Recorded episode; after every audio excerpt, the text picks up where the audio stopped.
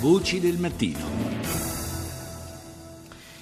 Parliamo di Medio Oriente della eh, situazione in particolare in eh, Palestina e eh, delle speranze che sembrano riaccendersi almeno nel campo palestinese per una eh, ripresa di qualche forma di negoziato eh, in quella regione. Ne parliamo con Claudia De Martino, ricercatrice, buongiorno, buongiorno De Martino, ricercatrice eh, dell'UNIMED, dell'Unione delle Università del Mediterraneo. Dunque, eh, Partirei eh, proprio da queste, eh, da queste, speculazioni che circolano su eh, un possibile incontro a tre eh, fra Abu Mazen, Donald Trump e il premier israeliano eh, Netanyahu.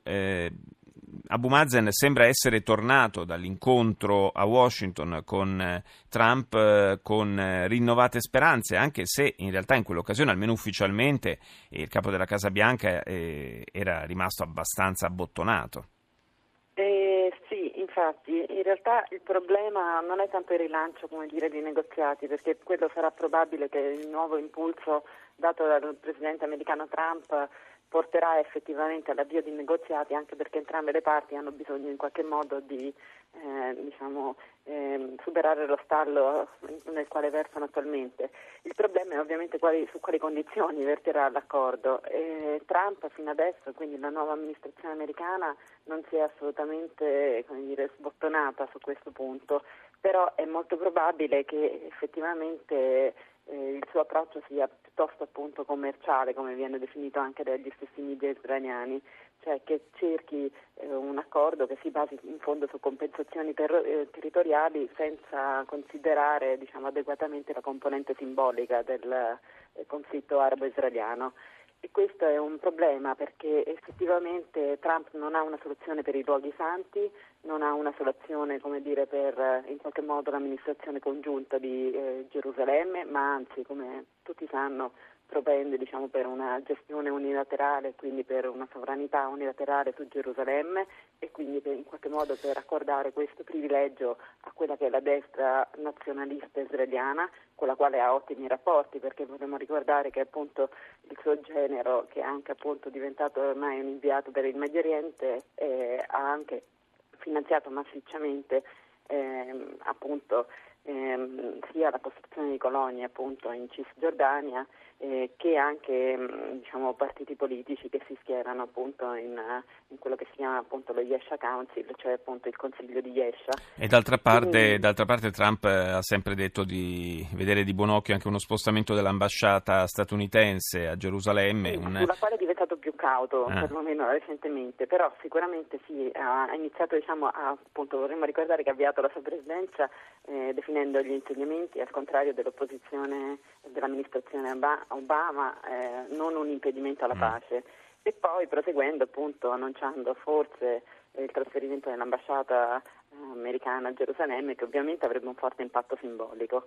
Per cui diciamo, sono sicuramente due decisioni che, sulle quali poi ha fatto un passo indietro, eh, però che potrebbero comunque pregiudicare appunto quella che io chiamo la componente simbolica del, del, di un possibile accordo di pace. Che però è una componente non trascurabile, una componente no, certamente non trascurabile perché dietro questi simbolismi eh, in quella regione poi si, si, nascondono invece anche delle eh, questioni molto più di sostanza. Nel frattempo il campo palestinese continua a essere estremamente diviso e conflittuale, eh, ci sono ancora segnali di, di eh, un braccio di ferro diciamo, tra Hamas e, la, la, eh, l'autorità nazionale palestinese eh, che non, non sembra destinato ad avere fine. Sì, esatto. Eh, diciamo che Hamas eh, forse appare l'attore che è maggiormente innovativo adesso sulla scena politica palestinese, perché sicuramente l'annuncio di questo eh, documento molto importante, diciamo, di revisione della carta fondamentale dell'organizzazione ehm, prevede alcune novità. Sicuramente permette, per esempio, eh, a un nuovo processo di unificazione di avere luogo e quindi perché Hamas rinunciando diciamo, a quella che era la clausola di rivendicare tutta la Palestina, quindi tutti i territori integrali della Palestina, ma accettando fondamentalmente i confini del 67 pur con tutti i limiti, cioè senza riconoscere ufficialmente Israele o senza nominarlo ufficialmente e poi enfatizzando la componente politica anche qui senza rinunciare dire, comunque alla possibilità della lotta armata e, e, soprattutto quello che vorrei ricordare, la cosa importante diciamo, di questa nuova iniziativa è che rinuncia e rompe completamente i legami con, eh, insomma, con i fratelli musulmani, ovviamente guardando all'Egitto, perché è, diciamo, appunto, collega- questo è il collegamento fondamentale che deve essere fatto, cioè fondamentalmente rinuncia a quel tipo di esperienza, quindi a quel tipo di appartenenza, sì. schierandosi in un campo determinato perché ha capito Hamas pragmaticamente che ha bisogno e che il, diciamo, il, partner fondamentale di un nuovo processo di pace o comunque dell'avvio di negoziati anche interni ai palestinesi eh, è proprio Al-Sisi. Sì. quindi in realtà ha bisogno di, eh, dell'appoggio, ha bisogno ovviamente anche di una serie di misure pragmatiche. Sì, ha bisogno, ha bisogno, ha bisogno anche di uscire. Del valico di Rafah, esatto, ha, ha bisogno di uscire dall'isolamento fondamentalmente. Esatto, nel, un isolamento anche eh, politico ed economico anche nel quale, nel quale è sprofondata via via la striscia di Gaza. Io ringrazio Claudia De Martino, buona giornata.